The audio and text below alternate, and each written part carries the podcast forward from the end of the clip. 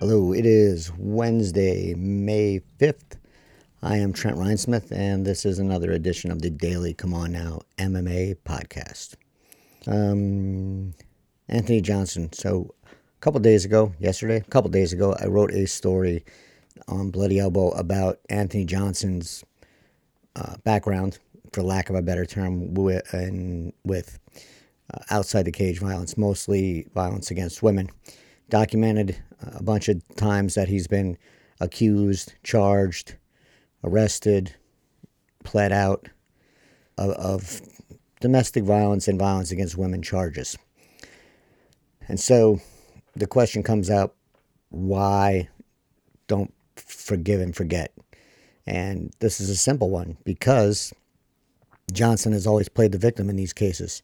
He's never said he's done any of this even with police reports, um, even with court courtroom reports, even after pleading out and going to anger management courses uh, more than once.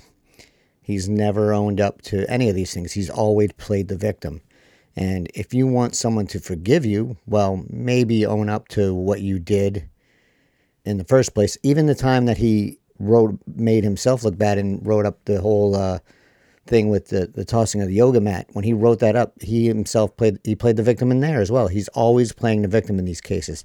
He's acting like these women are out to get him and you know once the odds are against it six or seven times i'm not going to believe much that anthony johnson says to me in in in six or seven cases where he's been in this kind of hot water. So come on I know people are going to say forgive and forget, but this isn't a one time thing with him. This is a history going back more than 10 years. It's a pattern, and it's a pattern that he hasn't had to address because he hasn't had any issue with finding work.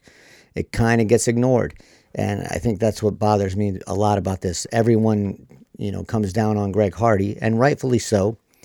But then on this, on this, the other, the other hand, Anthony Johnson gets a walk, and why is that? Because he's friendly to the media, because you kind of want to ignore that, because his manager is Ali Abdelaziz, I believe, because he's friendly, because you just don't want to address these things. Well, because you like the way he fights. None of that's a reason to avoid, you know, pointing these things out.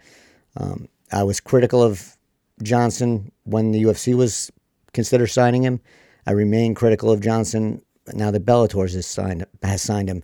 I remain critical of the media who is ignoring everything about Johnson because they like the way he fights. I'm not going to do it. I'm not going to be part of that because Anthony Johnson, at this point, I don't think deserves forgiveness and therefore he doesn't deserve a chance to fight in a violent sport. If he did anything that would make me believe he doesn't think he's innocent of all these charges, that he would made any any in, in inroads to uh, asking for forgiveness or expressing any kind of guilt or you know looking for retribution uh, not retribution but looking for acknowledgement of you know I did wrong I'm trying to make myself better. None of that has happened. And that's why I come down on on Anthony Johnson. And that's why I come down on Greg Hardy. And and I don't think it's out of uh, out of line. I think it's deservedly so because if you screw up like this, and let's not say it's a mistake because it is not a mistake. A mistake is, you know, picking up the wrong item uh, when you're walking through the end of the grocery line and you want big red and you pick up juicy fruit. That's a mistake.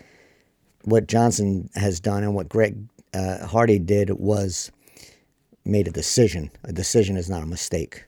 Don't don't try and play that because that's BS anyway, that's that's why I was so uh, hard on Anthony Johnson in that story It was because he he paints himself as a victim, and he can play that because he always has a job. So until he is forced to atone for what he's done, he's not gonna. And until he does so, I'm not gonna say that he deserves to fight in MMA. I'm not gonna say he doesn't deserve to work. I'm saying he doesn't deserve to have a job where his job is violence when he can't control his self outside himself outside of the workplace, and that's what we're seeing. So that's why I, I came down on Anthony Johnson, and will continue to do so. You don't have to like it, but uh, that's why. That's my reasoning behind that. Um, Amanda Nunes. Amanda Nunes said Dana White wants to end the this division. Speaking of uh, women's featherweight division, but I told him that as long as I'm champion, I want it open. Uh, this is she spoke to Combate. I think the issue with the featherweight division is talent. I think it's hard to find talented girls in this division. I could be wrong, but we're seeing that the girls that fought Cris Cyborg needed a little bit more. Not that they are bad athletes, but they needed some work. So I um, I've said this before. I'll say it again. Amanda Nunes, as long as she can more or less force the UFC to keep the women's 145 pound division open, she should do so. And the reason for that is financial. Nunes is a double champ, so she gets championship money fighting at bantamweight. She gets championship money fighting at featherweight. If she holds two belts, that's a lot more money than if she was not champion in one of those divisions. And if they if they close the featherweight division, she's not going to fight at featherweight, so she won't have the chance to get that that money. Even if they kept the division open and she wasn't the champ, she would just get regular fighter pay. So Amanda Nunes as long as Amanda Nunes can keep that division open and functioning, and she's the champ, she should do so. She should encourage the UFC to get her competition there, and she should fight as much as she can now, as she's as because she's a champion in both divisions, and get as much as she, money as she can now, because she's still getting ripped off by the UFC, even even getting championship pay in both those divisions. So I say, good on you, Amanda Nunes. Um, get that money, and make sure you can use whatever power you have to have the UFC keep that division open and working. What do I have here? Um, okay, MMAJA. And now I'm I'm running for vice president of MMAJA, and I wanted to explain why I'm doing so. And the reason is, uh, and it's a legit question because I've had my differences with not only the UFC but MMA media, and my differences with the MMA media are that I want them to do better in in some ways, and not just individuals but as a whole. But I think what holds them back is fear, fear of the UFC, fear of retribution, fear of losing access, fear of losing credentials. And my goal, I think, would be to erase that fear and I think that, you know, it takes a couple people that are going to stand up and try and erase that fear by taking those issues on themselves. And I think in the vice president role that I could do that uh, because I'm not afraid to express my opinion on anything. I'm not afraid to speak up to the UFC, and I'm not afraid to fight for people who are getting um, beaten around, so to speak, by the UFC. And and that's why I I I want to do the job because other people might, you know, they might not want to eat eat the things they eat from the UFC, but more or less feel they are obligated to do so. So I want to stand up for them, and I want to represent them, um, because no one should be able to, no one should have, uh, uh, you know, go to their job with fear, even even if the job is you know covering something else. That's not how things are supposed to work in the media in journalism it, because it's just not how it's supposed to work. Uh, and I think that environment's been put in place by the UFC and older UFC PR. And I think the PR team was getting better for a while, but I think things have gone back to the old school way and locking people out and closing people out because they don't like, like what they write. And I want to erase that. I mean, I'm one of them. Josh Gross is one of them. Jonathan Snowden's one of them. Um, I'm sure there's more that can't get access, and it's because the UFC doesn't like them. They don't like what the, the UFC doesn't like what these people write. Loretta Hunt, um, and it just shuts them out because it can. That's not how media is supposed to be handled. Um, so another thing I reason I want to do it is because I have experience in this stuff. I've studied unions and associations. I know a good bit about the history of sports unions and associations, and and with that, I think I can uh, help build this uh, a gateway to the UFC in some ways, or find out that there is no way to build this uh, a sense of trust there. And if that's the case, well, then that's the case, and we should know it. And there's if there's nothing the journalist side of the equation can do, well, at least we can try, you know. And if there's not a mutual like between the sides, that's that's irrelevant. There should be a mutual understanding, maybe a, some mutual respect, but it's a give and take situation, and it's not all one sided, which is where we're at now. I also have um, some union experience from both sides of the table. I've negotiated union contracts from both sides of the table, and I know people might not believe this, but I have the ability to, you know, negotiate in good faith, and I know what a good faith negotiation is and looks like, and I know how to do it. Um, am I blunt sometimes on here? You know, yeah. Could people take that the wrong way? They have, but I can, you know, I can, I know what to do, and I know a good give and take relationship. Doesn't have to be adversarial, but that takes work. It takes, and that's going to take work. And I think I can at least try it on on the journalist side. I can at least try it. And again, if if it can be established, it can. If it can't, it can't. But at least we'll know what can be done. So, big picture, I just want to fight for the folks who are uncomfortable, un, or unable to fight for themselves and you know establish a good or wor- at least workable relationship with the UFC and journalism, and that includes having the ability to ask and get answers for uncomfortable questions. Now, whether that's in a you know a pool reporter for the MMAJA, which we've had once before in, in Shaun Al-Shatti, um, or that the MMAJA has access all the way across the board, that's that's that's part of the give and take. Either way works for me, but uh, right now we have no real real unfettered access to the UFC as part of the media. We have the access that they're willing to give, and what they're willing to give is very much one sided. I don't like it, and I want to fight for the journalists to get it. So, and that's it. That's why I want to do it, and I know that's why. If people wonder, that's why, because I just want to have the journalists feel comfortable and media members and all that jazz.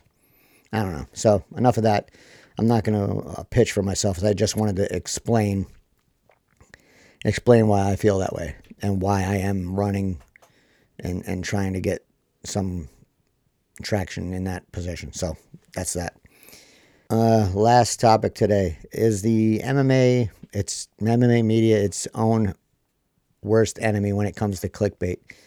This is kind of my criticism part of the media and um, part of the podcast. And is it is the is the MMA media its own worst enemy? Because when we look at this Jake Paul stuff, and everyone you know loves to complain about Jake Paul, but a lot of the times these questions are being you know brought up by the MMA media to the fighters and should they answer them? I guess yeah, because that's what I was just saying. You know, they should get an answer for a question, or you know, there's they can just say, you know what, I'm not talking about Jake Paul because he's not fighting in the same sport that I'm fighting in, and that would be fine. In fact, that would be preferable because it gives Paul no real traction. You know, you acknowledge you know the guy, you acknowledge you know what he's doing, and then you say he's not fighting me in my sport.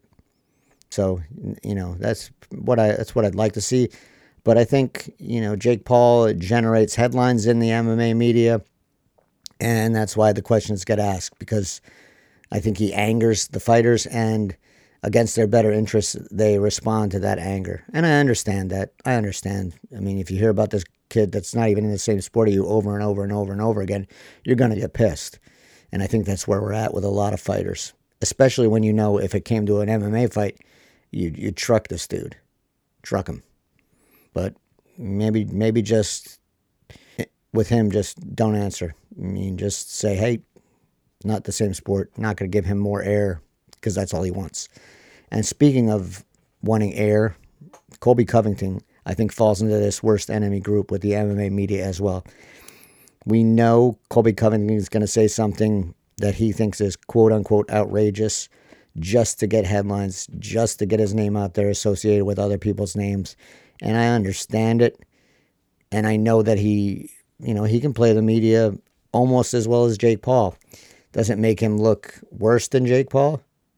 Yeah, I think it does because he just says stupid and outrageous things for the for the headlines and for the clicks. And so that's where I go back to is the MMA media its own worst enemy when it comes to clickbait like this, and I think yeah, it is. Um, it's a it's a double edged sword. You know, you can get the revenue with these with these highly clickable stories, and Colby Covington's highly clickable, Jake Paul's highly clickable, uh, Ali Abdelaziz highly clickable, but are they worth talking to? Because are they really giving you anything other than a headline? And something to cause outrage. I don't think they are. I think they're just playing the media for their own their own means to get attention on themselves, to put the spotlight on themselves, and the media feeds on it, the fans feed on it. People get outraged, people talk about it, but is it is it journalism? Is it something we need to know? Do we need to know that Colby Covington thinks Conor McGregor's a laughing stock? Do we need to know that Ali Abdelaziz thinks that Kamaru Usman will put Jake Paul in the hospital.